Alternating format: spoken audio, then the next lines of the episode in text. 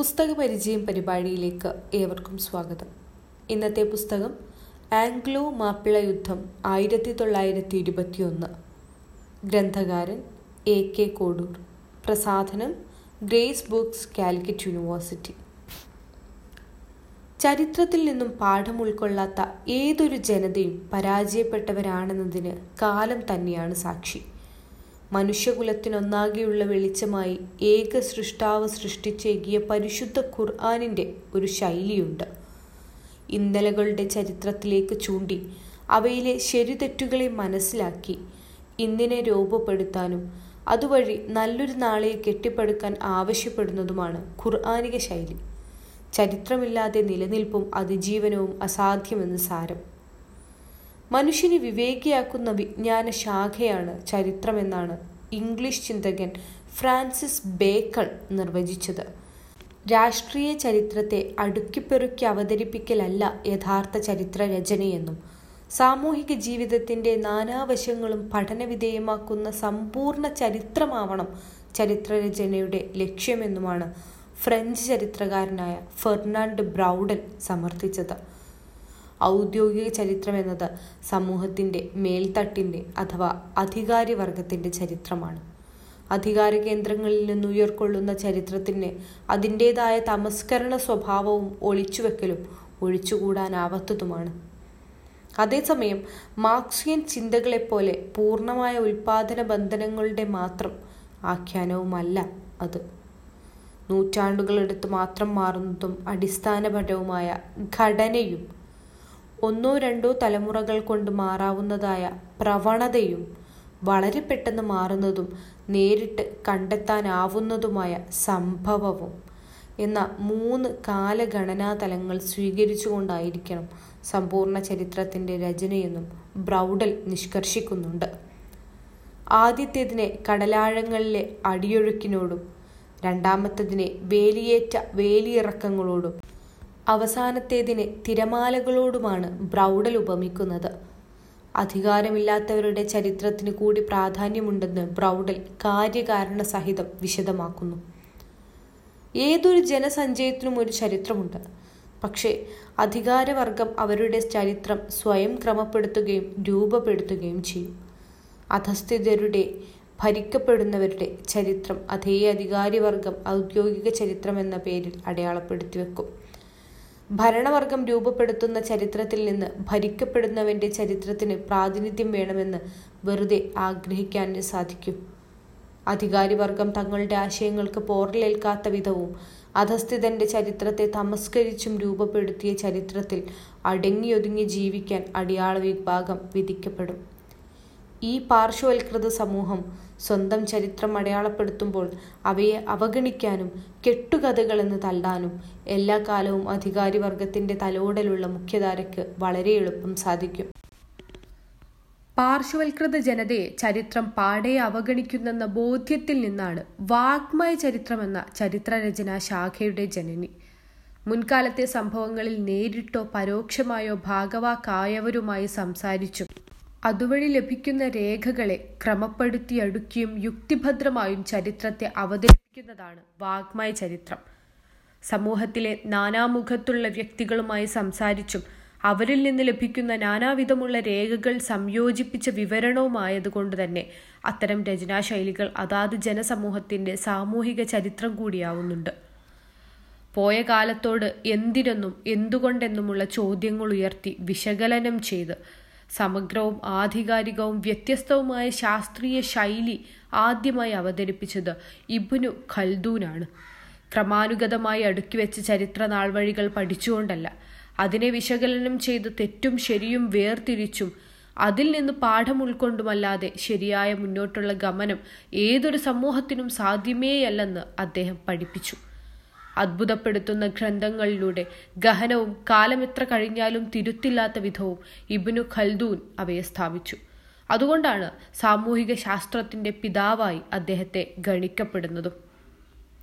ഇബുനു Khaldoon അവതരിപ്പിച്ച സാമൂഹ്യശാസ്ത്രത്തെ അടിസ്ഥാനമാക്കി ചരിത്രത്തെ പഠിക്കാനുള്ള ശ്രമമെന്ന് കരുതാവുന്ന കേരളത്തിലെ ആദ്യത്തെ സാമൂഹിക ചരിത്ര രചനയും വിശകലനവുമാണ് എ കെ കോഡൂരിന്റെ ആംഗ്ലോ മാപ്പിള യുദ്ധം ആയിരത്തി തൊള്ളായിരത്തി ഇരുപത്തിയൊന്ന് സമരപരമ്പരങ്ങൾ കഴിഞ്ഞൊരു നൂറ്റാണ്ട് പോലും പിന്നിടുമ്പോഴും മുൻപ് സമരത്തെയും മാപ്പിളമാരെയും വികലവും വിഷവുമാക്കിയവരുടെ മൂർധാവിലുള്ള പ്രഹരമാണ് എ കെ കോഡൂർ നൽകിയ മലബാർ സമര ചരിത്രത്തിന് ആംഗ്ലോ മാപ്പിള യുദ്ധം എന്ന തലക്കെട്ട് തന്നെ. തൊള്ളായിരത്തി ഇരുപത്തി ഒന്നിലെ സമര മൈതാനത്ത് അണിനിരന്നത് മൂന്ന് കൂട്ടരാണ്. ബ്രിട്ടീഷുകാർ കോൺഗ്രസ് പിന്നെ മാപ്പിളമാരും. അതിൽ തന്നെ ബ്രിട്ടീഷുകാരോട് മുഖാമുഖം പോരാടിയവരെന്ന നിലയ്ക്ക് ഏറ്റവും പ്രാധാന്യമുള്ള കൂട്ടർ മാപ്പിളമാരാണ്. തങ്ങളുടെ രാഷ്ട്രീയ സാമ്പത്തിക ലക്ഷ്യങ്ങൾക്കായി വഴങ്ങിയവരെ കൂടെ ചേർത്തും. മറ്റു ചിലരെ അകലമിട്ട് ആവശ്യാനുസരണം ഉപയോഗിച്ചുപേക്ഷിച്ചും ഒരു നിലക്കും വരുതിക്ക് നിൽക്കാൻ തയ്യാറാവാതെ പ്രതിഷേധങ്ങൾ ഉയർത്തിയ മാപ്പിളമാരെ കൊന്നൊടുക്കിയും നാടുകടത്തിയും സാമൂഹികമായും സാംസ്കാരികമായും നാമാവശേഷമാക്കിയുമെല്ലാം കൊളോണിയലിസം കാട്ടാള നീതി നടപ്പാക്കി. തങ്ങളുടെ കൊളോണിയൽ പക്ഷം ചരിത്രത്തിൽ എങ്ങനെ അറിയപ്പെടണമെന്ന് ആഗ്രഹിച്ചോ അതിനൊത്ത ചരിത്രാഖ്യാനം അധിക്ഷേപിക്കാനും കുറ്റപ്പെടുത്താനും ഇട നൽകാത്ത കഥകളോടെ അതാതു കാലത്ത് തന്നെ നിർമ്മിച്ചെടുത്തു. എതിരാവാൻ സാധ്യതയുള്ള വിവരണങ്ങളെയും പ്രതിസ്ഥാനത്ത് നിർത്തുന്ന സകലമാന രേഖകളെയും തിരിച്ചെടുക്കാനാവാത്ത വിധം നശിപ്പിക്കാനുള്ള ബോധപൂർവമായ ശ്രമം കൊളോണിയലിസ്റ്റുകൾ നടപ്പാക്കി. തങ്ങളുടെ മേൽ ചെളി പുരളാത്ത വിധമുള്ള ചരിത്രാഖ്യാനങ്ങൾ തങ്ങളുടെ ന്യായാന്യായങ്ങളോടെ ഹിച്ച്കോക്കിനെ പോലുള്ളവരെ വെച്ച് നിർമ്മിച്ചെടുത്തു. ശേഷം ബ്രിട്ടീഷ് അനുകൂലമായ ചരിത്രമൊരുക്കാനുള്ള സകലമാന വിഭവങ്ങളും അതിനുവേണ്ട പശ്ചാത്തലങ്ങളും ഒരുക്കി വെച്ചിട്ടാണ് ബ്രിട്ടീഷുകാരൻ മലബാർ വിടുന്നത്. അടുത്ത വിഭാഗം കോൺഗ്രസ് ആണ്. പരിചിതമല്ലാത്ത സമരരീതികൾക്ക് ജനങ്ങളെ പാകപ്പെടുത്താതെ മാപ്പിളമാരെ സമരമുഖത്തേക്ക് ഇറക്കിയ കോൺഗ്രസിനുള്ളിൽ സമരകാലത്തും അതിനുശേഷവും വിവിധങ്ങളായ അഭിപ്രായങ്ങളുണ്ടായിരുന്നു. സമരകാലത്ത് തന്നെ സമരത്തോട് മുഖം തിരിച്ചിരുന്നവരും അനുകൂലിച്ചിരുന്നവരും സമരം കൈവിടുന്നുവെന്ന് കണ്ടപ്പോൾ തന്ത്രപൂർവം കൈവലിച്ചവരും സമരകാലത്ത് കൈക്കൊണ്ട സ്വന്തം നിലപാടുകളെ പിന്നീട് തള്ളിക്കളഞ്ഞവരും തള്ളിപ്പറഞ്ഞവരുമൊക്കെയായി കോൺഗ്രസിനകത്ത് തന്നെ മലബാറിലെ സമരങ്ങളോട് വ്യത്യസ്ത നിലപാട് സ്വീകരിച്ചവരുണ്ട്. എന്നാൽ സത്യസന്ധമായി സമരചരിത്രത്തോടും സമരത്തോടും ഒപ്പം നിന്നിരുന്നവരും അതിനെ അടയാളപ്പെടുത്തിയവരുമുണ്ട്. സമരകാലത്തെ പല സംഭവങ്ങളും രേഖകളുമെല്ലാം കോൺഗ്രസ് സമ്മേളന രേഖകളിലൂടെയും ജീവചരിത്രങ്ങളിലൂടെയെല്ലാം ലഭ്യമായത് അതുകൊണ്ടാണ്. കുറഞ്ഞ അളവിലെങ്കിലും മലബാറിന്റെ സമരചരിത്രം അടയാളപ്പെടുത്തിയതിൽ കോൺഗ്രസുമുണ്ടെന്ന് സാരം. മൂന്നാമത്തെ വിഭാഗം സമരമുഖത്ത് കൊളോണിയലിസത്തോട് മുഖാമുഖം പോരാടിയ മാപ്പിളമാരാണ്. ബ്രിട്ടീഷുകാരും കോൺഗ്രസുകാരും സമരങ്ങളിലെ അവരവരുടെ ഭാഗം അടയാളപ്പെടുത്തി. എന്നാൽ സമരരംഗത്ത് അതിപ്രാധാന്യമുള്ളവരും മലബാർ സമരങ്ങളിലെ പ്രബല വിഭാഗവുമാണെങ്കിലും മാപ്പിളമാരുടെ ഭാഗത്ത് നിന്ന് മലബാർ സമരത്തെക്കുറിച്ച് ആധികാരികമായ വിവരണമോ വിശകലനങ്ങളോ ഇക്കാലം വരെയും ഉണ്ടായില്ല. എന്നാൽ സമരമുഖങ്ങളിൽ നിലകൊണ്ട മാപ്പിളമാരുടെ വിവരങ്ങളിലൂടെയും അതിനെ സാധൂകരിക്കുന്ന രേഖകളിലൂടെയും സമരചരിത്രത്തെ ആദിമാന്ത്യം വിശകലനം ചെയ്യുന്ന ആദ്യ കൃതിയാണ് ആംഗ്ലോ മാപ്പിള യുദ്ധം ആയിരത്തി തൊള്ളായിരത്തി ഇരുപത്തി ഒന്ന് സാധാരണക്കാരനായ ഒരു പത്രപ്രവർത്തകന്റെ അന്വേഷണ ത്വരകളാണ് മേത്തരമൊരു സാമൂഹിക ചരിത്ര സൃഷ്ടിയിലേക്കുള്ള വാതായനങ്ങൾ. താനടങ്ങിയ നാടിന്റെയും ജനതയുടെയും വീറുറ്റതും സമ്പന്നവുമായ ചരിത്രത്തെ വായിച്ചു തുടങ്ങുമ്പോൾ കൂട്ടിയോജിപ്പിക്കാനാവാത്ത വിധം വിടവുകളും വൈകല്യങ്ങളും ഇടർച്ചകളും അകൽച്ചകളും നിറഞ്ഞതാണെന്ന തിരിച്ചറിവാണ് സത്യമന്വേഷിച്ചിറങ്ങാൻ അലവിക്കുട്ടി എന്ന പത്രപ്രവർത്തകനെ പ്രേരിപ്പിച്ചത്. സൂര്യനസ്തമിക്കാത്ത സാമ്രാജ്യത്തിന്റെ വെടിക്കോപ്പുകളോട് നെഞ്ചൂക്കുകൊണ്ട് മാത്രം ഒരു സമൂഹം എതിരിട്ട് കേവലം അരനൂറ്റാണ്ട് പിന്നിടും മുൻപേ വികലമാക്കിയ മലബാറിന്റെ പോയകാല വസ്തുതകളെ തേടി എ കെ കോഡൂർ ഇറങ്ങുന്നത് ആയിരത്തി തൊള്ളായിരത്തി എഴുപതിലാണ്. എന്നാൽ ആംഗ്ലോ മാപ്പിള യുദ്ധം ആയിരത്തി തൊള്ളായിരത്തി ഇരുപത്തിയൊന്ന് എന്ന കൃതിക്കും അതിന്റെ പ്രസിദ്ധീകരണത്തിനും റൂഹാവുന്നത് വിദേശ പഠനം കഴിഞ്ഞു തിരിച്ചെത്തിയ കാലം മുതൽ മുഹമ്മദ് അലി ശിഹാബ് തങ്ങളുമായി എ കെ കോഡൂരിനുണ്ടായിരുന്ന വ്യക്തിപരമായ അടുപ്പവും നിരന്തര സമ്പർക്കവുമാണ്. ഒരു ശരാശരി പത്രപ്രവർത്തകനിൽ നിന്നും ഒരു ചരിത്ര ഗവേഷകനായും സാമൂഹ്യ ചരിത്ര കൃതിയുടെ ഗ്രന്ഥകാരനായും എ കെയെ വളർത്തിയത് മുഹമ്മദ് അലി തങ്ങളുടെ പ്രോത്സാഹനവും പിന്തുണയുമാണ്. ആയിരത്തി തൊള്ളായിരത്തി ഇരുപത്തി ഒന്നിലെ ഐതിഹാസിക സമര പോരാട്ടങ്ങളെ വികലമാക്കി അവതരിപ്പിച്ച ആഖ്യാനങ്ങളിൽ പലതും തെറ്റാണെന്ന അദ്ദേഹത്തിന്റെ കണ്ടെത്തലുകൾ മുഹമ്മദ് അലി തങ്ങളുമായിട്ടുള്ള സംഭാഷണങ്ങൾ ഇതിവൃത്തങ്ങളായി. അത്തരമൊരു സംഭാഷണ മധ്യേ മുഹമ്മദ് അലി തങ്ങൾ എന്തുകൊണ്ട് എ കെക്ക് അന്വേഷണം കുറെ കൂടി കാര്യക്ഷമമാക്കിക്കൂടെ എന്നും കണ്ടെത്തുന്ന വിവരങ്ങളും വിവരണങ്ങളും പുസ്തകമാക്കിക്കൂടെ എന്നും ചോദ്യമുയർത്തി. ആ ചോദ്യത്തിനുള്ള ഉത്തരമായി രചന പ്രസിദ്ധീകൃതമായത് ആയിരത്തി തൊള്ളായിരത്തി തൊണ്ണൂറ്റി ഒൻപതിൽ ഔദ്യോഗിക വാർത്താ ഏജൻസിയായ പി ടി എയുടെ മലപ്പുറം റിപ്പോർട്ടറായി അല്പകാലം മലപ്പുറം പ്രസ് ക്ലബ് പ്രസിഡന്റായും പ്രവർത്തിച്ചിരുന്നു A K Kodur Malappuram Times Mappilanad League Times തുടങ്ങിയ പ്രസിദ്ധീകരണങ്ങളിൽ പ്രവർത്തിക്കുകയും അനവധി ആനുകാലികങ്ങളിൽ ലേഖനങ്ങൾ എഴുതുകയും ചെയ്തിട്ടുണ്ട്. കോഡൂർ പഞ്ചായത്ത് ഭരണസമിതിയിൽ രണ്ടായിരത്തി അഞ്ച് രണ്ടായിരത്തി പത്ത് കാലയളവിൽ മുസ്ലിം ലീഗ് സ്ഥാനാർത്ഥിയായി മത്സരിച്ച് ജയിച്ച് മെമ്പറായും ക്ഷേമകാര്യ സ്റ്റാൻഡിംഗ് കമ്മിറ്റി ചെയർമാനായും പ്രവർത്തിച്ചിട്ടുണ്ട് അലവിക്കുട്ടി എന്ന എ കെ കോടൂർ. ചരിത്രത്തിൽ ആദ്യമായി മലബാർ സമരത്തെ ആംഗ്ലോ മാപ്പിള യുദ്ധം എന്ന് വിശേഷിപ്പിച്ചത് എ കെ ആണ്. സമര പോരാട്ടങ്ങളിൽ പങ്കെടുത്തവർ പോരാളികൾക്ക് സഹായം ചെയ്തു കൊടുത്തവർ സമരത്തോടും സമര പോരാളികളോടും എതിരായിരുന്നവർ. ബ്രിട്ടീഷ് ഭരണകൂടത്തിന്റെ അക്രമങ്ങൾക്ക് വിധേയരായവർ. പട്ടാള ഭീകരതയിൽ രക്തസാക്ഷിത്വം വഹിച്ചവരുടെ സഹചാരികൾ. അവരുടെ കുടുംബങ്ങൾ സമരത്തിന്റെ കെടുതി അനുഭവിച്ചവർ. അക്കാലത്ത് ബ്രിട്ടീഷ് ഭരണകൂടത്തിൽ ഉദ്യോഗസ്ഥരായിരുന്നവർ തുടങ്ങി.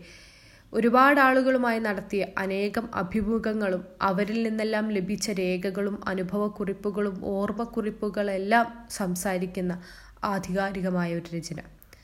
ബ്രിട്ടീഷുകാരും അല്ലാത്തവരുമായ സമരചരിത്രങ്ങളെ അടയാളപ്പെടുത്തിയ ചരിത്രകൃതികളും മേൽപ്പറഞ്ഞവരുടെ പക്കൽ നിന്ന് ലഭിച്ച അനേകമനേകം രേഖകളും ഡയറികളും തുടങ്ങി പഴുതടച്ചതും ലഭ്യമായ സകല വഴികളിലൂടെയുമുള്ള അന്വേഷണങ്ങൾ. രചന പൂർത്തിയാക്കുമ്പോൾ ആയിരത്തി അഞ്ഞൂറിനടുത്ത് പേജുകൾ ഉണ്ടായിരുന്നു. അതത്രയും പ്രസിദ്ധീകരിക്കാനുള്ള സാങ്കേതിക ബുദ്ധിമുട്ടുകൾക്കൊടുവിലാണ് നാനൂറ്റി എഴുപത്തി അഞ്ച് പേജുകളിലായി പുസ്തകം പ്രസിദ്ധീകരിക്കപ്പെട്ടത്. അങ്ങനെ ഒരു മനുഷ്യായുസിലെ കർമ്മമണ്ഡലത്തിന്റെ സിംഹഭാഗവും ഈ ഗ്രന്ഥരചനക്കായി ചിലവഴിച്ചാണ് എ കെ പുസ്തകം പൂർത്തിയാക്കിയത്. കിളിയമണ്ണിൽ ഫസലിനെ പോലെയുള്ളവർ നേതൃത്വം കൊടുത്ത മലബാർ വിപ്ലവ അനുസ്മരണ സമിതിയാണ് അന്ന് പ്രസിദ്ധീകരിച്ചത്. ആകൃതിയുടെ പരിഷ്കരിച്ച പതിപ്പാണ് കാലിക്കറ്റ് സർവകലാശാലാസ്ഥാനമായി പ്രവർത്തിക്കുന്ന ഗ്രേസ് ബുക്സ് ഇപ്പോൾ പുറത്തിറക്കിയത്.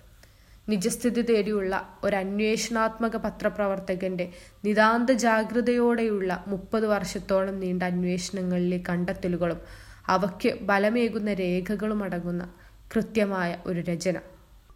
സമരങ്ങളിൽ പങ്കെടുത്തവർ രചയിതാവിനോട് നേരിട്ട് പങ്കുവച്ച സ്വാനുഭവങ്ങൾ. ചെറുതും വലുതുമായ സമരങ്ങൾ നടന്ന സകല പ്രദേശങ്ങളിലും നേരിട്ട് പോയി അന്വേഷിച്ചു കണ്ടെത്തിയ വിവരങ്ങളും വസ്തുതകളും.